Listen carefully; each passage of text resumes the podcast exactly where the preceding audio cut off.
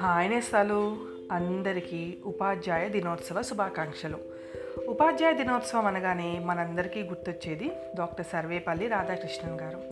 సర్వేపల్లి రాధాకృష్ణన్ గారు సెప్టెంబర్ ఐదు పద్దెనిమిది వందల ఎనభై ఎనిమిదిన మెద్రాసుకు ఈశాన్యంగా అరవై నాలుగు కిలోమీటర్ల దూరంలో ఉన్న తిరుత్తనిలో తమిళనాడుకు వెలసి వెళ్ళిన తెలుగు దంపతులైన సర్వేపల్లి వీరాస్వామి సీతమ్మ దంపతులకు జన్మించారు. వీరాస్వామి ఒక జమీందారిలో తహసీల్దారు. వారి మాతృభాష తెలుగు. సర్వేపల్లి బాల్యము విద్యాభ్యాసము ఎక్కువగా తిరుత్తని తిరుపతిలోనే గడిచిపోయాయి. ప్రాథమిక విద్య తిరుత్తనిలో సాగింది. తిరుపతి నెల్లూరు మద్రాసు క్రిస్టియన్ కాలేజు మున్నగు చోట్ల చదివి ఎంఏ పట్టా పొందారు. బాల్యం నుండి అసాధారణమైన తెలివితేటలు కలవాడు మన రాధాకృష్ణన్ పంతొమ్మిది వందల ఆరులో పద్దెనిమిది సంవత్సరాల చిరుప్రాయంలో శివకామమ్మతో వివాహం జరిగింది. వీరికి ఐదుగురు కూతుళ్ళు ఒక కుమారుడు కలిగారు. ఇరవై ఒక్క సంవత్సరాలైనా దాటని వయసులో అతను మద్రాస్ ప్రెసిడెన్సీ కాలేజ్లో ప్రొఫెసర్ అయ్యాడు. తత్వశాస్త్రంలో అతని ప్రతిభను విని మైసూర్ విశ్వవిద్యాలయం ఉపకులపతి హెచ్వి నంజుడయ్య అతనిని పిలిపించి ప్రొఫెసర్గా నియమించాడు. అతని ఉపన్యాసాలను ఎంతో శ్రద్ధగా వినేవారు విద్యార్థులు.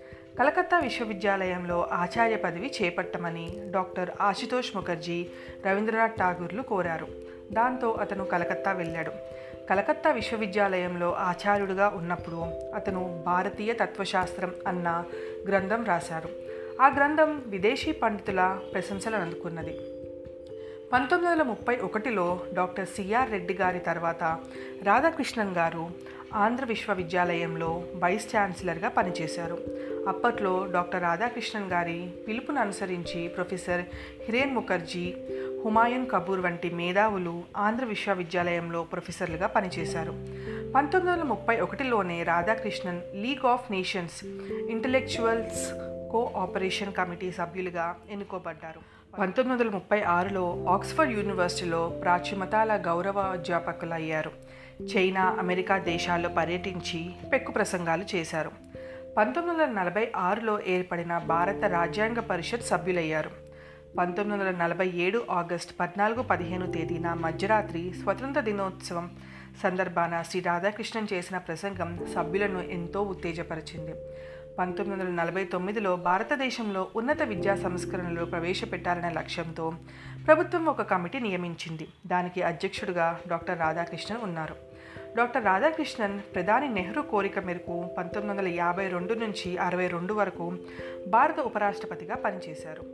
ఇతను పాశ్చాత్య తత్వవేత్తలు ఎలా తమ భావాలను తమ సంస్కృతిలో అప్పటికే ఉన్న వేదాంత ప్రభావానికి ఎలా లోనవుతున్నారో చూపించారు. అతని దృష్టిలో తత్వము అనేది జీవితాన్ని అర్థం చేసుకోవడానికి ఒక మార్గము. భారతీయ తత్వమును అర్థం చేసుకోవటం అనేది ఒక సాంస్కృతిక చికిత్సగా భావించేవారు. భారతీయ ఆలోచన దృక్పథాన్ని పాశ్చాత్య పరిభాషలు చెప్పి అందులో వివేకము తర్కము ఇమిడి ఉన్నాయని చూపించి భారతీయ తాత్విక చింతన ఏమాత్రం తక్కువ కాదని నిరూపించి ఆయన చేపట్టిన పదవులు. మద్రాస్ ప్రెసిడెన్సీ కళాశాలలో తాత్విక శాస్త్ర ఉపన్యాసకుడుగా ప్రొఫెసర్గా పనిచేశారు. పంతొమ్మిది వందల పద్దెనిమిది నుండి పంతొమ్మిది వందల ఇరవై ఒకటి వరకు మైసూర్ విశ్వవిద్యాలయంలో తత్వశాస్త్ర ప్రాధ్యాపకుడిగా పనిచేశారు.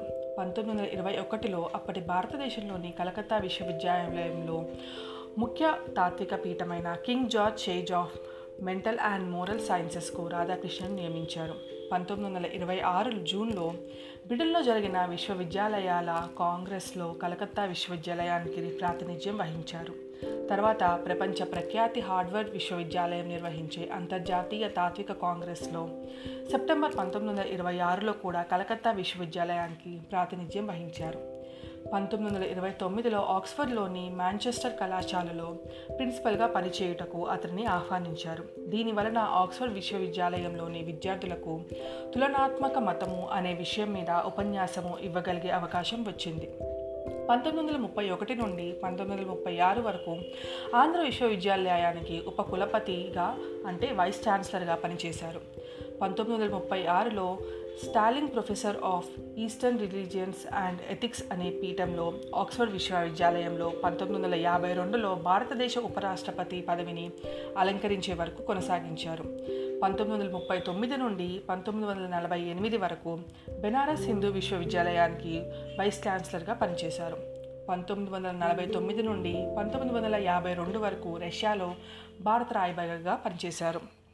పంతొమ్మిది వందల నలభై ఆరు నుండి పంతొమ్మిది వందల యాభై వరకు పలుమార్లు భారతదేశం తరపున యునెస్కో సభ్య బృందానికి అధ్యక్షత వహించారు. పంతొమ్మిది వందల నలభై ఎనిమిదిలో విశ్వవిద్యాలయ విద్యా కమిషన్కు అధ్యక్షుడిగా భారత ప్రభుత్వమే నియమించబడ్డారు. పంతొమ్మిది వందల నలభై ఎనిమిదిలో యునెస్కో కార్యనిర్వాహక బృందానికి అధ్యక్షుడిగా ఉన్నారు.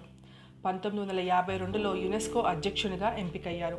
పంతొమ్మిది వందల అరవై రెండులో బ్రిటిష్ అకాడమీకి గౌరవ సభ్యునిగా ఎన్నుకోబడ్డారు. ఆయన పొందిన గౌరవాలు. ఉపాధ్యాయ వృత్తికి అతను తెచ్చిన గుర్తింపు గౌరవమునకు గాను ప్రతి సంవత్సరం అతను పుట్టినరోజైన సెప్టెంబర్ ఐదున ఉపాధ్యాయ దినోత్సవంగా జరుపుకుంటారు.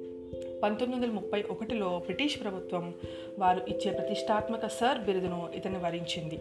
పంతొమ్మిది వందల యాభై నాలుగులో మానవ సమాజానికి అతను చేసిన కృషికి గుర్తింపుగా భారతదేశంలో అత్యంత ప్రతిష్టాత్మకమైన భారతరత్న బిందు పొందారు. పంతొమ్మిది వందల అరవై ఒకటిలో జర్మనీ పుస్తక సదస్సు యొక్క శాంతి బహుమానం పొందారు. పంతొమ్మిది వందల అరవై మూడులో జూన్ పన్నెండున బకింగ్హామ్ ప్యాలెస్లోని ఆర్డర్ ఆఫ్ మెరిట్కు గౌరవ సభ్యునిగా ఎన్నుకోబడ్డారు. ప్రపంచ ప్రఖ్యాత విశ్వవిద్యాలయమైన ఆక్స్ఫర్డ్ కేంబ్రిడ్జ్ మొదలైన వాటి నుండి వందకు పైగా గౌరవ పురస్కారు డాక్టరేట్లు సంపాదించారు. ఆక్స్ఫర్డ్ విశ్వవిద్యాలయము సర్వేపల్లి రాధాకృష్ణన్ సంస్మరణార్థం రాధాకృష్ణన్ చెవినింగ్ స్కాలర్షిప్ను ప్రకటించింది.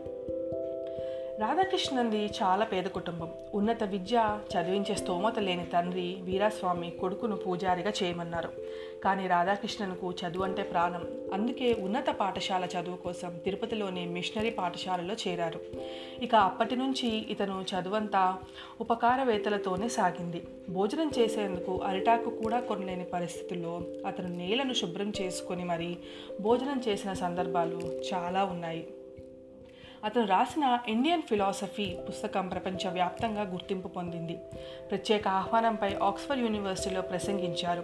యూనివర్సిటీ ఎడ్యుకేషన్ కమిషన్లో సభ్యుడిగా ఉండి మన విద్యా వ్యవస్థని అభివృద్ధికి ఎన్నో విలువైన సలహాలు సూచనలు ఇచ్చారు రాధాకృష్ణన్ పంతొమ్మిది వందల యాభై రెండులో మన మొదట ఉపరాష్ట్రపతిగా పంతొమ్మిది వందల అరవై రెండులో భారత రెండో రాష్ట్రపతిగా అత్యున్నత పదవులు చేపట్టారు. పంతొమ్మిది వందల యాభై నాలుగులో భారతరత్న పురస్కారం దక్కింది. అయినా ఏనాడు ఆడంబరాలకు పోలేదు.